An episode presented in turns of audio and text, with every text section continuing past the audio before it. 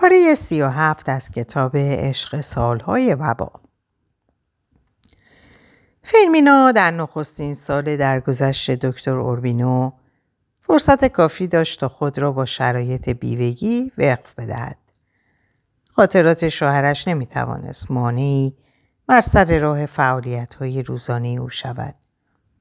هرچند اوربینو در اندیشه های خصوصی همسرش حضور نداشت و در تمایلات او دخالت نمی‌کرد ولی ضمن اینکه همچون نگهبانی وظیفه شناس مراقب فرمینا بود و او را راهنمایی می‌کرد مانع انجام دادن کارهایش نمی‌شد.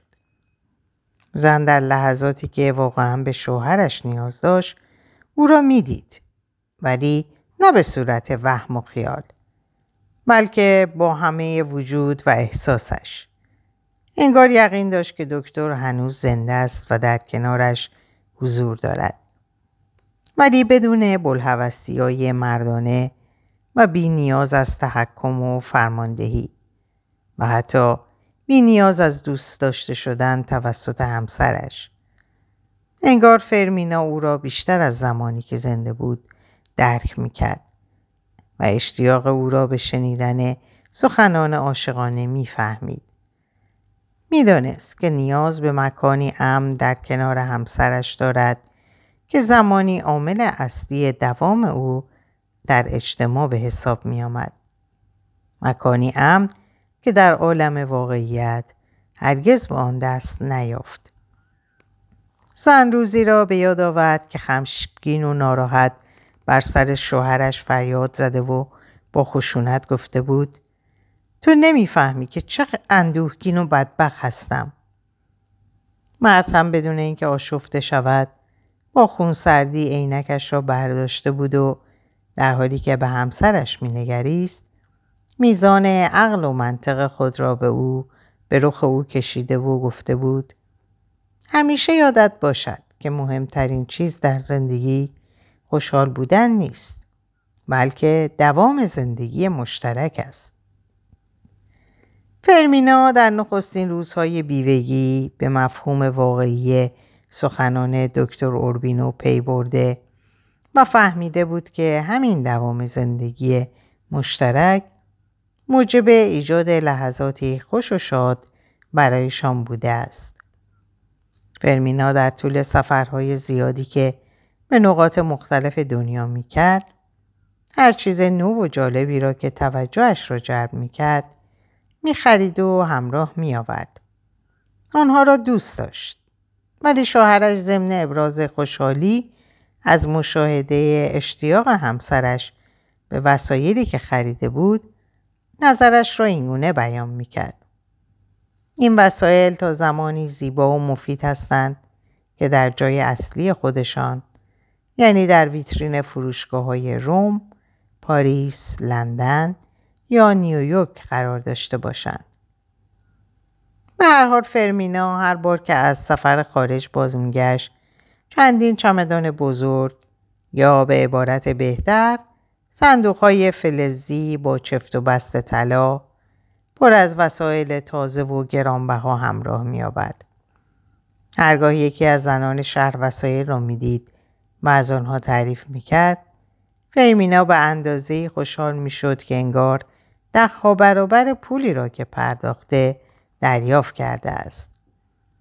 در واقع او به همین منظور اجناس را می‌خرید. به این ترتیب فرمینا پیش از اینکه به دوران سالخوردگی برسد متوجه شد که در جامعه او را فردی سبکسر و بیمسئولیت مینامند و در داخل خانه نیز همواره میشنیدند که مدتی پس از خریدن آنها می‌گوید باید خودمان را از شر این وسایل خلاص کنیم چون این چیزها موجب می شود که نتوانیم تکان بخوریم. دکتر اوربینا به تلاش های او برای از بین بردن آن وسایل می خندید. زیرا به خوبی می دانست طوری نخواهد کشید که همسرش جای خالی آنها را با اجناس بیهوده دیگری پر خواهد کرد. با این حال فرمینا همچنان به برخواسته هایش اصرار می ورزید. زیرا واقعا جایی برای تکان خوردن وجود نداشت. اغلب هم درست می‌گفت چون آن اجناس هیچ فایده ای برایش نداشت. پیراهنهایی که به دستگیره کموتا آویخته می‌شد. پالتوهایی که تنها برای استفاده در فصل زمستان در اروپا مناسب بود و معمولا در گنجینه های داخل آشپزخانه قرار داشت. یک روز صبح که حوصله کافی داشت همه لباس های داخل کموت چمدان ها و صندوق ها و آنچه را در اتاق زیر شیروانی بود بیرون آورد.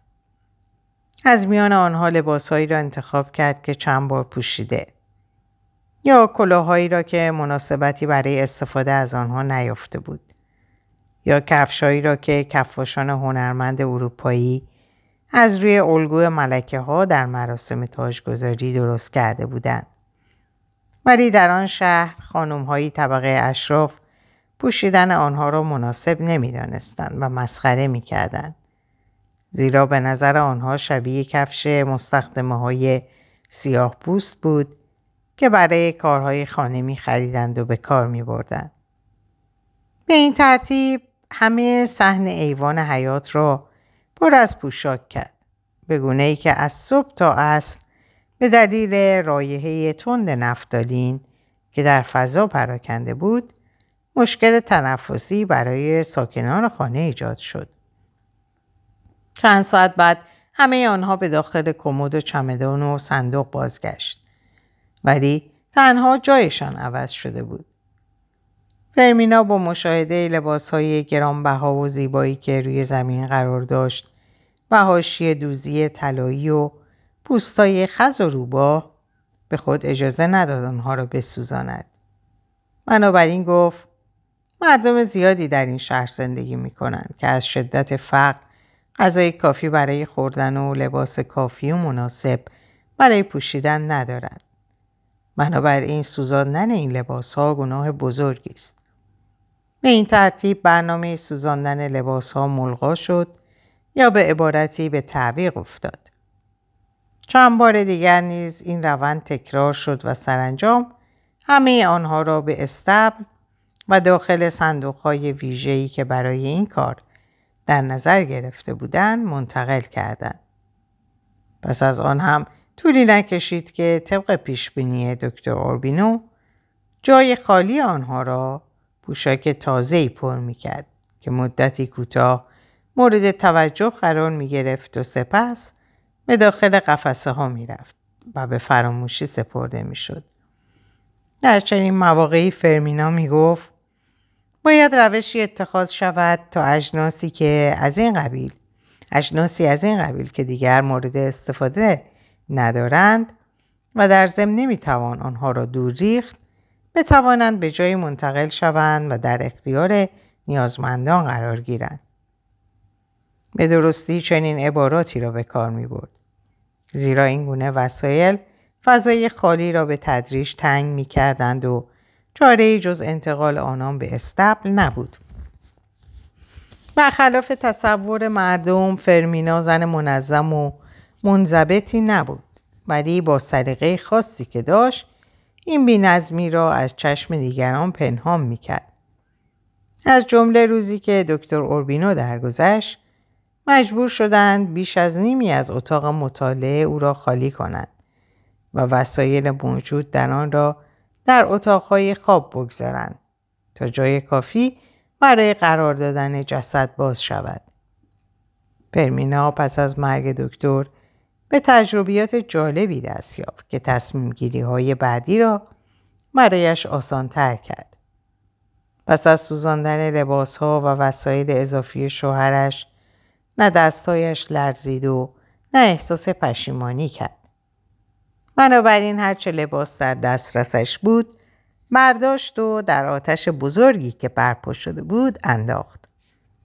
برایش تفاوتی نمی‌کرد نو باشد یا کهنه و توجهی به لب گزیدنهای ثروتمندان و نگاه حسرت بار فقرا نداشت. سرانجام دستور داد درخت انبه بزرگ را از ریشه درآورند و دور بیاندازند و توتی را هم تحویل موزه تازه تأسیس شهر بدهند تازه تأسیس شهر بدهند آنگاه نفسی به راحتی کشید و خانه را تبدیل به مکانی کرد که همیشه در رویاهایش بود. خانه بزرگ، راحت و متعلق به خودش. اوفلیا دخترش سه ماه نزد او ماند و بعد به نیو اورلینز بازگشت. پسرش روزهای یک شنبه و گاهی نیز در سایر روزهای هفته همراه با اعضای خانوادهش نزد مادر می آمدند و نهار را با او صرف می کردند. مدتی که از مرگ دکتر گذشت و فرمینا زندگی عادی را از سر گرفت دوستانش به تدریج رفت آمد به خانه او را شروع کردند. در این دیدارها قماربازی با ورق از سرگرمی های رایج بود. ولی در ضمن غذا میپختند و آخرین خبرهای دنیا را مورد بررسی قرار می‌دادند. دنیایی که بدون حضور فعال فرمینا در آن هم به زندگی ادامه می‌داد. یکی از دوستان وفادار او لوکرسیا دل رئال دل اوبیسیپو آموزگار مدرسه قدیمی شهر بود که پس از مرگ اوربینو به معاشرت با فرمینا ادامه می‌داد. این زن از بیماری روماتیسم مزمن رنج می بود و در عین حال میکوشید به زندگی جدید پس از توبه کردن از سبک های گذشته عادت کند. در روزهای تنهایی نه تنها بهترین همدم فرمینا به حساب می آمد بلکه در مورد امور خیریه و سایر برنامه های خدمات شهری با او مشورت می‌کرد. همین مبادله افکار موجب شد فرمینا خود را موظف به شرکت در این برنامه ها بداند و احساس کند به فردی مفید در جامعه تبدیل شده و ارزش زیادی برای مردم و مسئولان دارد و این نه به خاطر شهرت و حمایت از شوهرش بلکه به خاطر خودش بود. شاید باور کردنی به نظر نیاید ولی هرچه زمان برگزاری مراسم سالگرد دکتر اوربینو نزدیکتر می‌شد احساس آرامش بیشتری به فرمینا دست می‌داد گمان می‌کرد وارد مکان سایهدار و خنک شده و بیشه به بیشه می رود که راه بازگشت ندارد. هنوز نمی‌دانست نامه های فلورنتینو چه تأثیرات شگرفی در روحیش گذاشته و به بهبود وضعیت زندگی او کمک کرده است. تا چند ماه بعد هم متوجه این امر نشد. استفاده از تجربیات شخصی و الهام از نامه های مرد موجب شد که با شکیبایی و اقتدار در انتظار دوران پیری بماند. ملاقات با فلورنتینو در مراسم سالگرد درگذشت دکتر اوربینو فرصتی مناسب در اختیار فرمینا قرار داد تا از او به خاطر نوشتن نامه های روحی بخش و کمک به زدودن افکار تلخ گذشته سپاسگزاری کند. دو روز پس از برگزاری مراسم نامه متفاوت از سوی فلورنتینا رسید. نامه دست نویس روی کاغذی از جنس عالی که پشت پاکت آن نام و نام خانوادگی مرد با خطی خانا و زیبا به چشم می‌خورد. نامه با همان حالت شعرگونه دست خط زیبا و سلیقه و دوران جوانی نوشته شده ولی منحصر به تنها یک عبارت ساده به منظور ابراز سپاسگزاری از اظهار لطف فرمینا در کلیسای بزرگ شهر بود. فرمینا تا چند روز پس از خواندن آخرین نامه با ذهنی مخشوش و آشفته ولی با وجدانی بسیار راحت به آن میاندیشید. به اندازه‌ای به صداقت و پاکی افکارش اطمینان داشت که در بعد از ظهر پنجشنبه هفته بعد از لوکرسیا دل رئال اوبیسپو پرسید که آیا فلورنتینو رئیس شرکت کشتیرانی رودخانه ای را می شناسد یا نه. لوکرسیا برای فرمینا از شایعه‌ای سخن گفت که بر سر زبان ها بود. اینکه فلورنتینو علی‌رغم کسب موفقیت اجتماعی نوعی شبه است. هرگز با زنی معاشرت نداشته ولی در پشت شرکت کشتیرانی اتاقی مخفی دارد که پسر بچه ها را در اسکله اقفال می کند و به آنجا می برد. فرمینا از زمانی که به یاد می آورد چنین شایعی را شنیده ولی باور نکرده بود. انگامی که صحت آن را از زبان دوستش شنید که گفته می‌شد خود آن زن هم تمایلاتی غیر عادی داشته نتوانست بر کنجکاوی خود غلبه کند. این تصمیم گرفت شخصا در این مورد به تحقیق مشغول شود و به واقعیت دست یابد. به دوستش یادآوری کرد که زمانی مادر فلورنتینو فروشگاهی در خیابان پنجره ها داشته و در زم لباس های کهنه را می خریده و به صورت نوار زخمبندی در می و در زمان جنگ برای پانسمان مجروحان به کار می برده است. با توجه به همین مورد نتیجه گیری کرد که فلورنتینو نمی تواند انسان بدی باشد. بنابراین با قاطعیت گفت او مردی محترم و با نزاکت و کاملا مبادی آداب است. این عبارت را چنان با لحن تند و اطمینان خاطر بر زبان آورد که لوکرسیا حرفی را که زده بود پس گرفت و گفت بله شما درست میگید ولی چه میشه کرد؟ مردم هر چی دلشون بخواد در مورد دیگران میگن چه راست باشه و چه دروغ. اونا پشت سر منم از همین حرفا می‌زدن. فرمینا نمی‌دونست چرا با قاطعیت از مردی طرفداری کرده که در زندگی چیزی جز شبه نبوده. ولی همین عدم اطلاع برای دوباره اندیشیدن به اون کافی بود.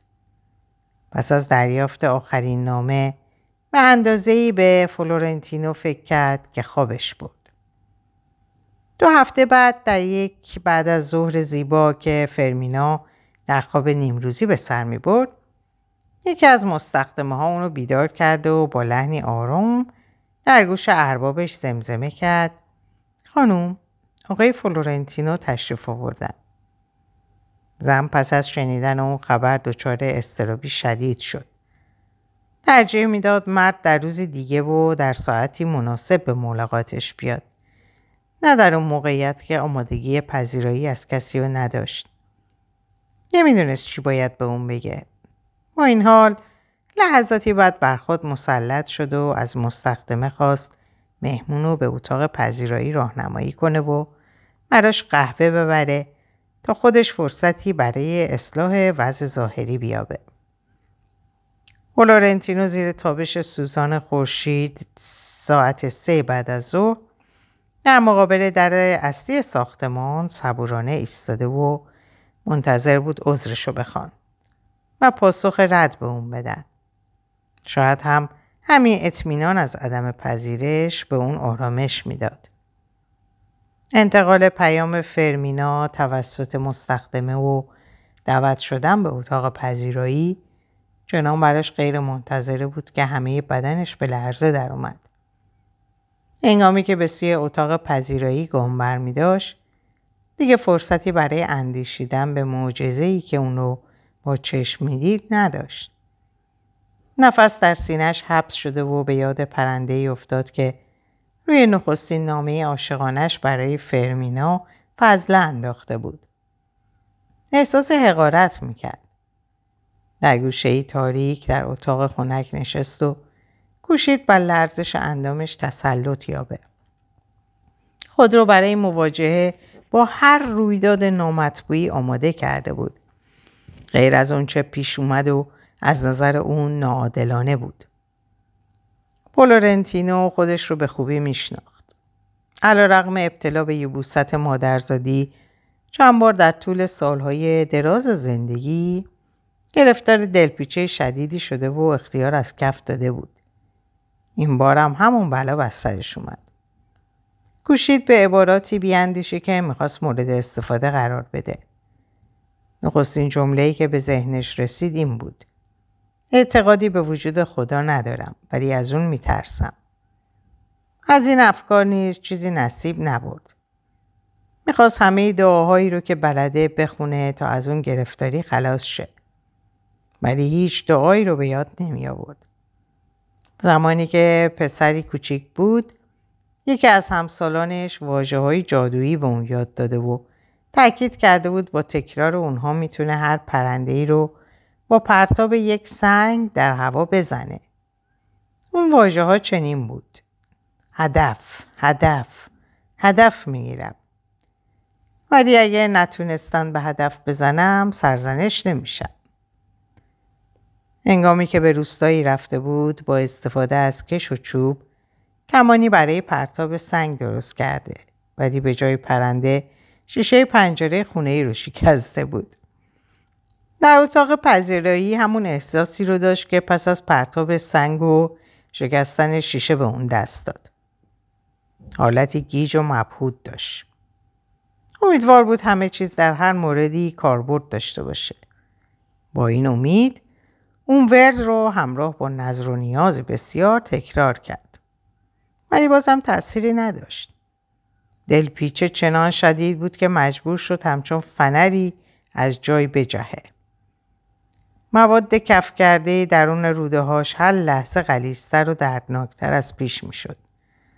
از شکمش صداهای غریبی شنیده و عرق سراسر بدنش رو فرا گرفت. مستخدمه ای که براش قهوه آورد از مشاهده رنگ چهرش که همانند مردگان سفید شده بود وحشت کرد. فلورنتینو ناله کنان گفت گرمای هوا منو ناراحت کرده. مستخدم پنجره رو گشود ولی نور خورشید مستقیما به چهره مرد تابید. بنابراین شتابان اونو بست و پرده ها رو کشید. درست در لحظاتی که فلورنتینو احساس می‌کرد دیگه نمی‌تونه بر خود مسلط باشه ناگهان فرمینو از بخش تاریک اتاق بدون سرصدا وارد شد. با مشاهده چهره رنگ پریده مرد اندک نگران شد و گفت می‌تونید کت و رو در بیارید. فلورنتینو از درد ناشی از دلپیچه بیشتر از صدای روده هایش که به گوش فرمینا می رسید ناراحت بود. با این حال لحظه بر خود مسلط شد و با لحنی که سرشار از شرمندگی بود پاسخ داد نه سپاسگزارم از اینجا میگذشتم فکر کردم بهتر بیام و بپرسم که چه موقعی می‌تونم به دیدارتون بیام فرمینا که همچنان ایستاده بود با شگفتی نگاهی به مرد انداخت و با لحنی غریب گفت خب حالا که اینجا هستید. آنگاه دعوت کرد با هم به گلخانه بروند که هوایی خنکتر از اتاق پذیرایی داشت. ولی فلورنتینو آهی کشید و با لحنی پر از اندوه و در عین حال ملتمسانه گفت خواهش می‌کنم اجازه بدید فردا به اینجا بیام. فرمینا به یاد آورد که روز پنجشنبه روز بعد پنجشنبه است و معمولا در آن روز لوکرسیا به دیدارش میآید. نمی‌دانست چگونه به فلورنتینو توضیح بدهد که فردا گرفتار است. عاقبت فکری کرد و گفت بسیار خوب. جمعه ساعت پنج بعد از ظهر منتظرم. فلورنتینو پس از سپاسگزاری کلاه از سر برداشت. تعظیمی کرد و بدون اینکه جوره ای از قهوه را بنوشد شتابان از خانه خارج شد فرمینا بهت زده از آمدن و رفتن همچنان در وسط اتاق پذیرایی ایستاده بود و به صدای اتومبیل مرد که از انتهای خیابان شنیده می‌شد گوش داد. فلورنتینو پس از ترک خانه شتابان خود را به اتومبیل رساند. در صندلی عقب نشست. چشمانش را بست. ماهیچهایش را از حالت انقباز درآورد و خود را تسلیم واکنش بدن کرد. چند دقیقه بعد احساسی داشت که انگار تازه به دنیا آمده. راننده که هشت سال در خدمت او بود از هیچ چیز اظهار تعجب نمی کرد. بنابراین بدون ابراز شگفتی از رفتار ارباب به رانندگی ادامه داد و تنها پس از رسیدن به خانه و زمانی که در عقب را برای پیاده شدن فلورنتینا گشود با لحنی حاکی از نگرانی گفت آقای فلورنتینو خیلی باید مراقب باشید. حالتی که به آن دچار شده اید. شباهت زیادی به بیماری وبا دارد. فلورنتینو می‌دانست که این ناراحتی امری عادی است. بنابراین از گفته های راننده نگران نشد. بسیار خوشحال بود که می‌تواند روز جمعه به ملاقات محبوب برود.